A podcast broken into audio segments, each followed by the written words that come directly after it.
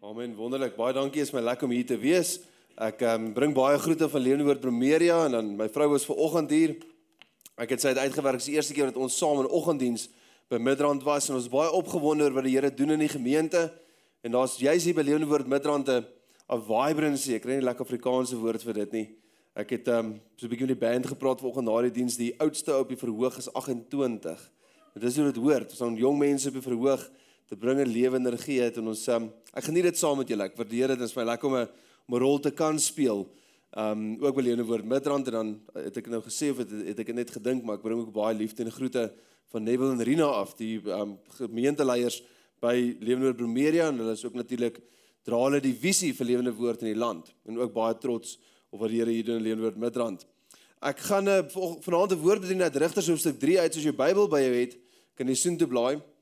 Um nou terwyl jy blaai dalk net so 'n paar goedjies wat ek graag van my hart wil kry. Selwen ons het almal 'n groot verwagting vir iets vanaand, want niemand het so groot verwagting soos Miko op hierdie stadium nie. Uh dis die flou grappie wat ek myself beloof het ek nie gaan maak nie. Um maar dan wil ek ook maar net noem jy brand om my iets te vra, is te bang om te vra. Jy mag die naam Werner gebruik as dit 'n seentjie is. Um As dit 'n dogtertjie is, mag jy Wernerie oorweeg. Um ek het dit vir my susters ook voorgestel, nie een van hulle het dit aanvaar nie, so daai naam is nog beskikbaar. As jy dit wil oorweeg. Dan um nou eintlik my flou grappie vir die aand is 'n uh, hasie grappie. Nou, ek hou van flou grappies want as ek nie gehou het van flou grappies nie, sou ek en self nie kon vriende wees nie. Um So my flou grappie gaan so, dis 'n hasie grappie. Wat noem jy 'n hasie in 'n pyp? 'n Hasie in 'n pyp is 'n blok hasie. Okay. Wat noem jy 'n hasie wat 'n gediggie voorlees? Is 'n reset hasie. Okay, en wat noem jy iemand wat hasie grappies vertel? 'n Irritasie. Great. Uh, ek vertrou die Bybel is oop by Rigters 3. Ek is op pad soheen toe, maar nou dat ons na, nader aan die woord van die Here toe kom, wil ek net begin deur dit te sê.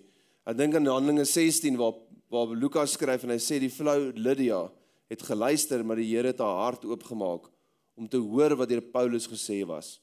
Nou ehm um, vanaand as jy luister en as ons nader aan die woord van die Here toe kom, ek besef die Here het 'n woord op my hart gelê wat ek vanaand bedien. En jy moet luister om het, sodat dit kan ingaan. Maar die Heilige Gees is een wat die wat die woord toepas in elke lewe soos wat en waar dit nodig is. So moenie luister met 'n natuurlike oor nie. Luister maar luister met 'n afhanklikheid van die Here vir die Heilige Gees in staat stel, so makliker in staat stel om die woord in jou lewe toe te pas soos jy wil. Soos wat hy wil. Om konteks te gee wat ek vanaand wil deel, wil ek twee belangrike waarhede net deel mee te begin. Jy moet verstaan dat sedert die die hemelvaart tot en met die dag wat Jesus terugkom, is nommer 1 ding op God se agenda om die koninkryk van God te sien kom in harte en in lewens. Ons kan dit anders verwoord. Ons gesê dat die Here wil hê dat mense tot bekering kom en werklike kinders van God sal word. Maar kom ons hou by die die eerste term, die koninkryk van God sal kom. Dis Jesus se term gewees daarvoor. En um, dis wat God besig is om te doen. Die tweede belangrike waarheid is dit. Laat my en jou grootste vervulling is om deel te kan hê in dit wat God besig is om te doen. Die Here gaan dit doen met of sonder my en jou.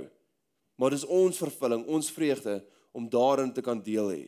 Om deel te kan hê daarin. As ek vanaand praat oor die Here wil jou gebruik, dan is dit binne hierdie konteks wat ek dit sê. Die Here wil jou gebruik so deur jou as werktuig die koninkryk van God in ander mense se harte en lewens kan kom. Ek sou pad na Rigters 3 toe, maar ter inleiding dink saam met my net 'n bietjie oor die lewe van Moses. Moses se lewensbedreig as 'n baba. Selfs as wat met Jesus gebeur het natuurlik later in die Nuwe Testament. Moses as die verlosser word die voorskadu vir Jesus wat uiteindelik later sou kom, wat ook 'n verlosser die werklike verlosser sou wees. Vir eerste 40 jaar in sy lewe word hy groot in 'n paleis. Ons het toegang tot die beste geleerdheid, die lekkerste kos, die gemaklikste omstandighede, al die diensknegte wat jy moontlik kan hê. Ek dink hy het seker vir 40 jaar nooit sy eie bed opgemaak nie. Hy dis hoe Moses geleef het. Maar hy het geweet hy is 'n Israeliet en hy's eintlik nie tuis hier waar hy is nie. Op 'n dag sien hy hoe Egiptenare Israeliet slaan en iets in sy hart wel op. Daar's kwaad wat in sy hart opkom en hy vir die regte rede doen hy die verkeerde ding. Vir die regte rede is die Here daai passie in sy hart gesit om die volk van Israel te verlos. Toe hy daai wandaad sien, toe gebeur iets in sy hart. In sy hart sê nee, dit kan nie so wees nie. Maar ongelukkig doen hy die verkeerde ding daaroontrent. Hy gebruik die hand van die vlees en hy slaan die Egiptenaar dood. Hy pleeg moord. En hy begrawe die lijk en hy probeer daarmee wegkom. En om 'n lang storie kort te maak, hy moet vlug vir sy lewe. Vir die volgende 40 jaar van sy lewe is in die woestyn. En vir 40 jaar lank pas hy sy skoonpa se skape in die woestyn op. So as jy nie opgewonde is oor jou werk nie, dink maar net daaraan daar's sekerlik nie 'n 'n 'n erger dead end job as dit nie. Jou skoonpa se skape in die woestyn vir 40 jaar lank. Verstaan? Daar's geen bevordering nie, daar's nie goeie betaling nie. Jou baas is jou skoonpa, of nie meer as dit te sê nie. En jou besige geselskap is skape, hulle praat nie terug nie.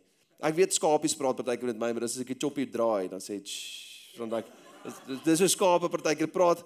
Um maar dit is die beste wat 'n skaap ooit gaan praat.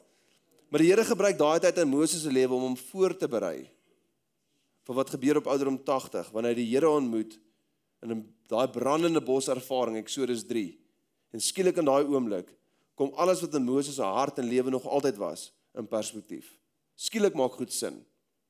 Die ehm um, skokkende ding is net op daai stadium is hy 80 jaar oud. Nou 80 jaar voel en klink vir my en jou so 'n bietjie oor die muur. Nou ehm um, en op 80 jaar roep die Here hom, hy stuur hom as 'n verlosser terug Egipte toe.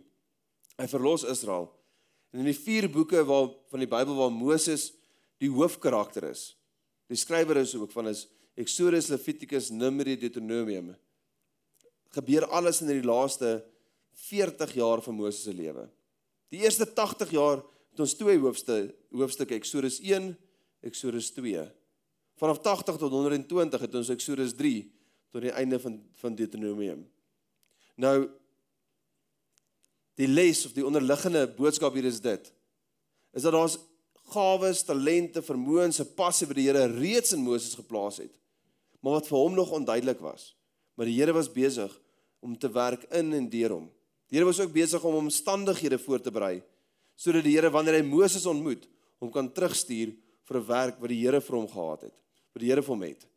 En die God se tydsvoorbereiding en God se tydsberekening was reg. Ek en jy is so goed doen om die les te leer en soos Moses na 'n middel 40 jaar onsself ook tot die Here se beskikking stel. Dis die Here werk met ons. Berei ons voor sodat ons ook vir U bruikbaar kan wees. So dink aan Moses vir daai 40 jaar het hy sekerlik baie geduld geleer. Hy het seker geleer om alleen saam met die Here te kan wees. Nou dink hy het ook iets van leierskap geleer. Die Talmud is 'n Joodse kommentaar uh wat geskryf is gedurende die ballingskap aan die einde van die Ou Testament. En een van die Joodse skrywers skryf, een van die rabbies skryf, hy sê God hou van leiers wat lief is vir diere. Want hy het Moses genaal, daar waar besig was om skape op te pas en hy het Dawid gaan opgehaal daar waar hy besig was om skape te pas vir sy pa. Iemand wat na diere kan kyk, na skape kan kyk, dink die Here kan ook na mense kyk. Nou daar's seker baie te sê daaroor, maar daar's karakterbou, daar's lesse te leer daarin. En die Here daai seisoen in Moses se lewe gebruik om juis dit te doen. Nou met dit alles gesê, Rigters hoofstuk 3. So lees hierdie interessante verhaal van Eet. Nou dit is regtig interessant, maar kom ons lees vanaf vers 15 en dan dan ek so 'n paar dinge te sê daaroor. Maar toe die kinders van Israel die Here aanroep, het die Here vir hulle as verlosser verwek, Eet, die seun van Gera, die Benjamit. Benjamit, 'n man wat links was, deur hom te stuur tot die kinders van Israel die belasting aan Eglon, die koning van Moab. En Eet het hom 'n swaard gemaak, een aan twee kante skerp, 1 el lank en dit onder sy klere aan sy regterheup vasgegord. Hy het die belasting aan Eglon, die koning van Moab gebring. En Eglon was 'n baie vet man. En toe hy die belasting volledig afgelewer het, bring hy die mense wat die belasting gedra het weg. Maar hy het self omgedraai by die gesneede beelde wat by Golgotha was en gesê: "Ek het 'n geheime opdrag aan u, o koning." Dis sê toe: "Stil." En almal wat by hom staan, het hy van hom weg uh, weggegaan buitentoe. En toe u het by hom inkom terwyl hy in die koel bokkamer sit wat vir hom alleen was, sê u het: "Ek het 'n woord van God aan u." En toe hy van sy stoel af opstaan, steek Eet sy linkerhand uit en gryp die swaard aan sy regterheup af en steek dit in sy buik, sodat self die hef agter die lem ingedring het in die vet. Want hy die swaard nie uit die buik uitgetrek nie, om die lem toegesluit en by die wond uitgepeel het. Toe gaan Eet uit die galery en het die deure van die bokkamer agter hom gesluit en gegrendel. Nou dis 'n wille storie. As jy vanaand as jy beplan om hierna nog te eet, as ek jammer vir al die vetgepelery en al die goed wat nou hiermee hiermee gepaard gaan. Ek het selfs daarmee 'n punt wat ek wil maak. Net so 'n bietjie agtergrond. Na Josua hulle die beloofde land ingeneem het, was daar van Israel se vyande wat nog nie ten volle verslaan was nie. So in sekere berglande en streke was daar nog van hierdie vyandige volke teenwoordig geweest. Aan die weste kant van die Jordaanrivier is die volk van Moab en hulle het selfs vestinge gehad aan die ooste kant van die Jordaanrivier in Israel. In Josua se tyd moes hierdie moes al hierdie vyandige volke verdryf word. Omdat daar nie meer gedeel was in die eerste plek nie, ontstaan 'n probleem oor tyd. Partykeer ontwikkel ek en nie probleme omdat ons nie met goed gedeel het die oomblik toe ons daarmee kon of moes gedeel het nie. Dis iets wat groei of ontwikkel oor tyd. En ehm um, maar dis hier dis die konteks waarbinne ons die rigters kry. Die rigters is die tyd voor die konings uiteindelik gekom het. Saul was eerste koning. In hierdie tyd het die Here leiers opgerig wat nie 'n aanstelling gehad het nie, wat nie 'n posisie gehad het of selfs 'n wendige titel nie. Dis iemand wat die erkenning van die volk gehad het wat die Here gebruik het om 'n sekere verlossingswerk te doen. Maar dit is interessant vers 15 sê die volk het die van Israel die Here aangeroep en die Here het vir hulle 'n losser of 'n rigter gestuur. Nou um, in ons land en binne ons konteks wil ek net gou dit sê, dikwels het 'n land die leiers wat wat hulle verdien. Die volk het 'n verlosser gekry toe die Here aanroep en vra vir 'n losser. Toe hulle vra dat die Here verlossing sal bring, toe wek die Here 'n losser op. Ons het 'n verantwoordelikheid teenoor ons land en ons regering en enige ander instansie waar jy is om te bid vir die leierskap wat die Here bo ons aanstel. In die gemeente, bo jy in die gemeente aanstel. So daarom is ek oop vir enige klagtes wat iemand het oor Selwyn. Ehm um, maar ek sal my nommer vir jou na die tyd gee. Maar die Here stel leiers aan. In die Here se manier van aanstelling is 'n oprigting. Ek hou van hierdie beeld in in rigters. Die Here gee iemand aansien, die Here gee iemand 'n geleentheid. Dis nie 'n aanstelling wat van posisie en um in 'n titel afhang nie. Nou uh, die swaard wat u het maak is 1 L lank. 'n L is 'n is van die die onderpunt van jou elmboog tot die tot die punt van jou middelvinger. So dis so wat 50 cm, 'n halwe meter of wat. So dis die die lengte van hierdie swaard wat beskryf word. En dan um Gilgal is die plek waar Josua die belofte aan God gemaak het waar die verbond aan Israel hernie was toe hulle deur die Jordaanrivier gekom het. 'n Baie belangrike plek in Israel se geskiedenis. Hier was al die manne ook besny so as jy 'n man was en jy was daar het hierdie dag verseker nie vergeet nie. En um, maar dit is 'n 'n heilige plek in 'n sin vir Israel, nie dat ons heilige plekke het nie, maar plek waar ons die verbond van God herinner. So dit nou alles ter agtergrond wat ek nou kom by my my kerngedagtes vanaand. Ek wil vier vier punte met jou deel. Die eerste punt in die eerste les uit se lewe is dit: dat soos U het, het ek en jy unieke eienskappe wat God wil en kan gebruik. Meen U het was nie besonder talentvol sover ons weet nie. Hy was toevallig net links. Hulle sê ongeveer 1 uit 10 mense is links. Nou ek weet nie of dit 'n akkurate statistiek is nie, maar dit is nie iets werklik buitengewoon nie weet om linkshandig te wees as as ek nou hande hier laat opsteek, is ek seker is jy 'n paar linkshandige mense hier. Maar er was iets unieks wat die Here nuttig gevind het om te kan gebruik. As jy dink in jou eie lewe, daar is talente, daar's eienskappe, daar's belangstellings wat die Here vir jou gegee het, wat die Here as 'n unieke instrument wil gebruik. En jy al ooit die gevoel gekry het jy's besig om te werk met wat jy glo die Here vir jou gegee het, maar daar's tog nog belangstellingsvermoëns wat jy glo onvervuld is. Voel jy ook bietjie soos Moses as ek net oor gepraat het? Het iets in Moses se hart opgewel op ouderdom 40 wat daarom gebly het tot en eers regtig vir hom sin gemaak het nadat hy die Here ontmoet het in Eksodus 3. Met ander woorde na ouderdom 80. Daar's daar's 'n werk van die Here in ons om ons voor te berei, om ons om ons potensiaal te ontwikkel om eienskappe te kan leer ken sodat dit vir hom bruikbaar kan wees op die regte tyd. daarmee saam moet jy ook nie dink aan eienskappe nie, dink ook 'n bietjie weier. Die Here het bedoel dat jy in hierdie land moes gebore geword het in hierdie tyd. Daar's ander tye in ander lande waar jy kon gebore gewees het. Jy kon anders gelyk het. Die Here het 'n doel en 'n plan met jou hier waar jy is, nou en in die vorm waarin jy is. Die manier hoe jy lyk. Meer is dit die Here het ook bedoel dat jy in die familie sal wees waar jy moet wees. Wat nou nogal vir my moeilik was aanvanklik. As jy my familie nou ken, hulle is almal dierbare mense, maar hulle is ekstreme introverte. Ek onthou as 'n kleutertjie het ek gedink ek is seker aangeneem. Want ek ek het net gedink ek is so anders as die res van my familie. Ehm um, tot ek nou die breër familie leer ken het en toe sien ek nou toe toe eien ek iets vir myself nou weer daar. Maar jy moet weet dat selfs die familie waarna die Here jou geplaas het, het die Here gedoen met 'n doel. Dit waar jy deur gegaan het, goed en sleg in jou lewe. Die Here dit kom nie alles uit die Here se hand nie, maar die Here gebruik dit om jou voor te berei. Dit maak jou maak deel uit van jou storie.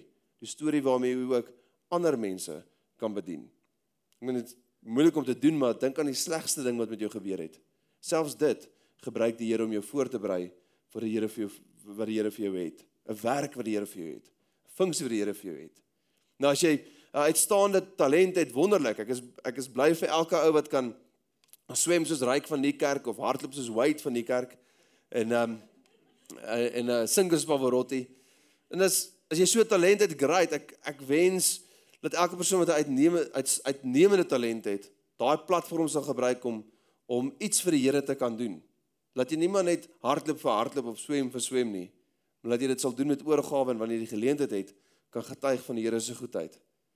Maar wat ek wel sien en dit erken ek in eet en ek sien dit in so baie mense is in die samestelling van jou eienskappe, belangstellings, vermoëns en ek moet eintlik byvoeg ook jou geestelike gawes, die salwing wat die Here oor jou lewe het, is daar iets niks. Jy moet dit glo. Die Here wil en kan dit gebruik. Dit is my lekker hoe hoe my self en sy vriendskap ontwikkel het oor tyd ek ek is nie bewus van enige uitstaande talent wat selwen het nie ek het hom nog gesien swem of sing of uh, hardloop nie nou maar ek vermoed hy doen al daai goed seker redelik goed maar nie soos wyd van die kerk of uh, of ryk van die kerk nie. Ryk wat sê van redeling? Haleluja okay ek het baie kinders. Ek kan nie alles onthou nie. Die ehm um, dankie. Is nou hier is 'n moeilike oomblik want nou het 'n drummer my reg gehelp. Son so uh uh okay, sorry Jean. Die um die my punt is in die samestelling van talente gawes plaas die Here iets. Ek sien dit self en ek kan dink aan 'n klomp ander geestelike leiers wat wat in die kategorie val. Dis die samestelling van 'n klomp eienskappe en gawes. Wat jy kan sien die Here het iets werkliks en niks nie iets die groots beplan.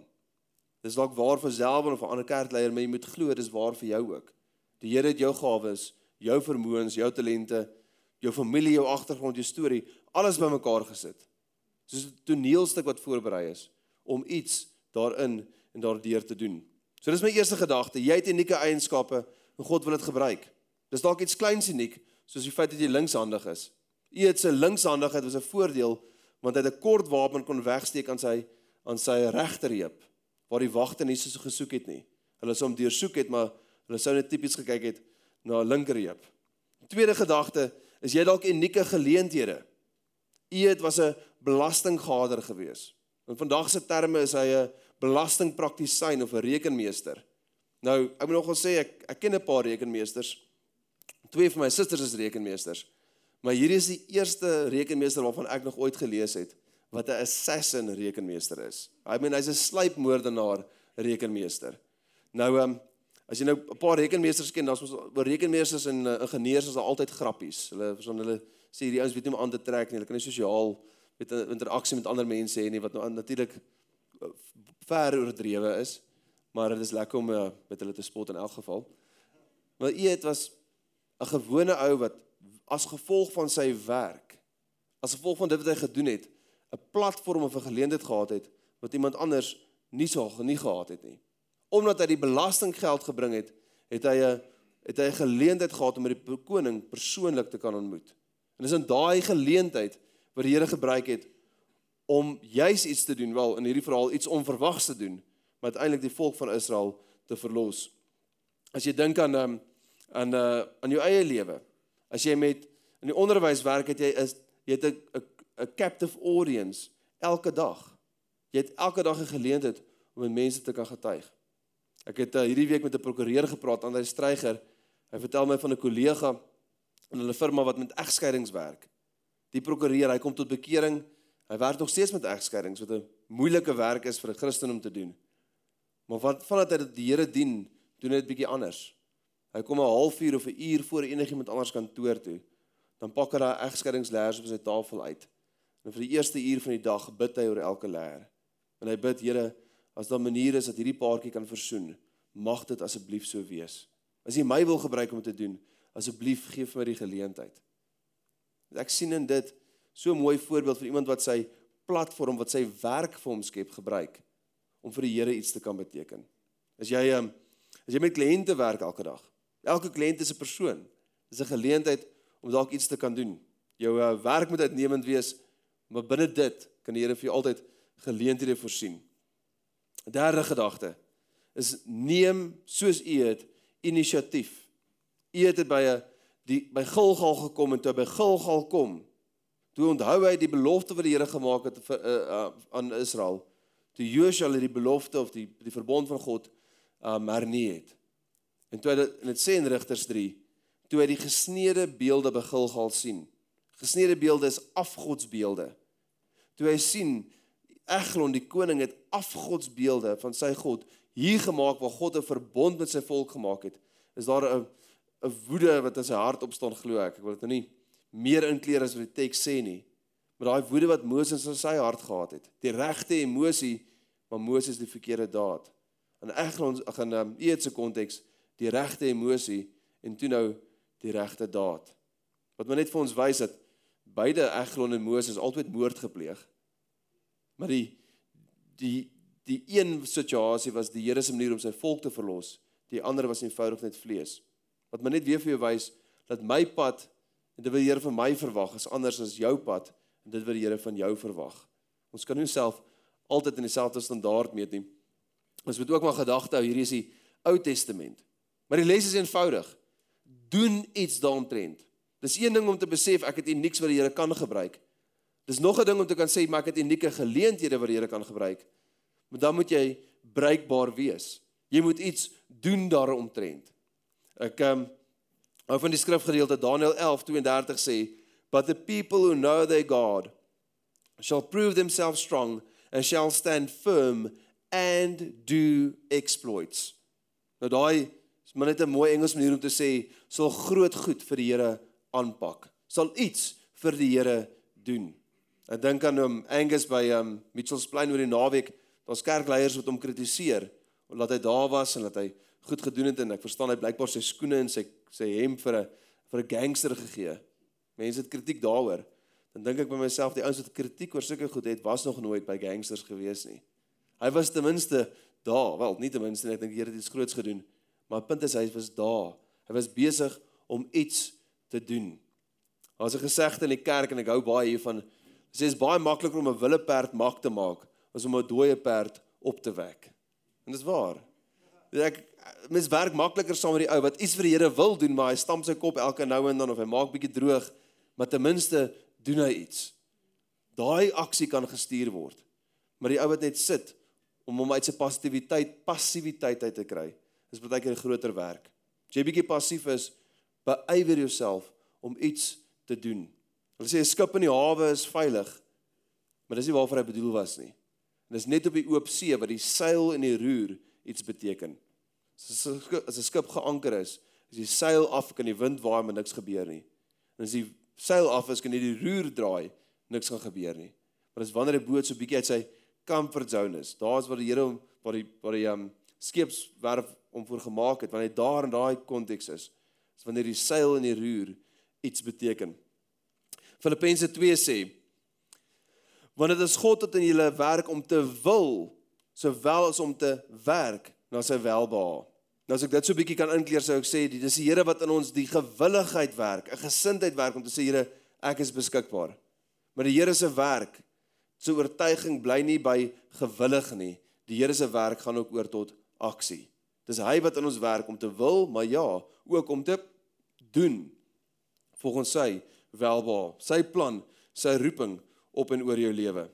So my eerste gedagte is jy het unieke eienskappe wat God wil en kan gebruik. Om twee jy het unieke geleenthede wat God wil en kan gebruik. Waarskynlik deur jou werk, waarskynlik deur jou sosiale kringe. Derde gedagte is neem inisiatief, doen iets, kom tot aksie.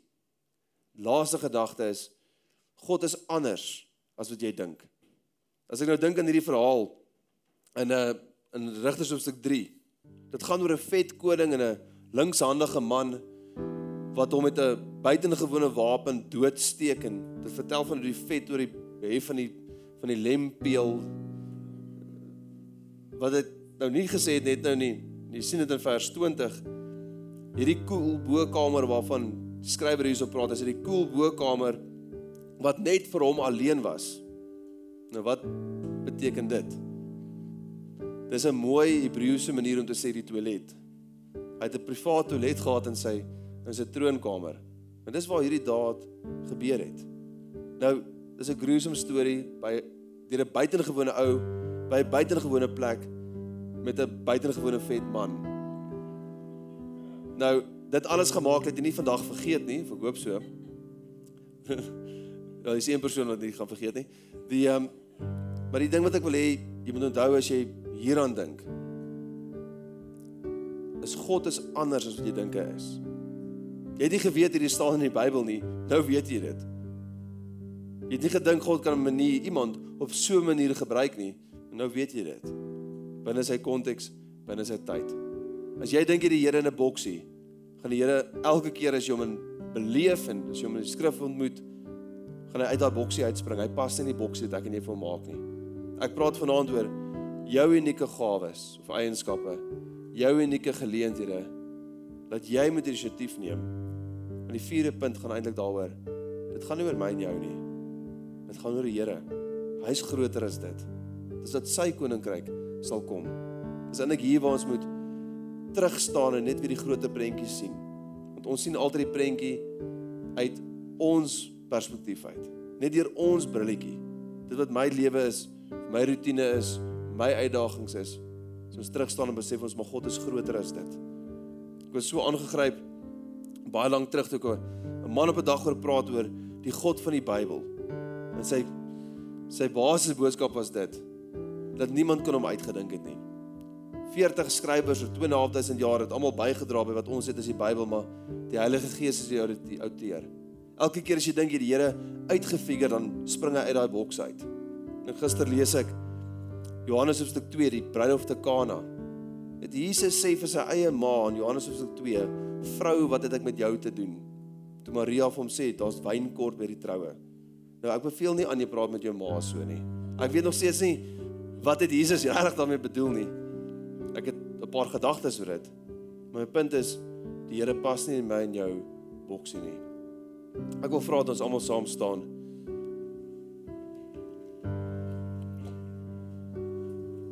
En ek wil vra dat soos wat die band vorentoe kom dat jy net vir 'n oomblik die oë sal sluit en my bedoeling is dat jy voor ek vir ons bid, dat jy net 'n oomblik alleen met die Here sal wees en net sal dink oor wat ek sê. Dink vir 'n oomblik net aan jou eie lewe. Kan jy dink aan aan eienskappe, belangstellings, talente wat die Here daar geplaas het of ten volle ontwikkel of dalk nog nie? Wat die Here wil en kan gebruik.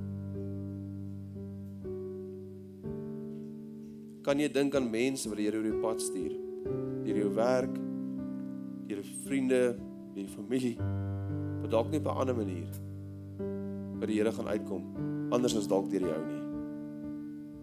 Die Here gee vir jou unieke geleenthede.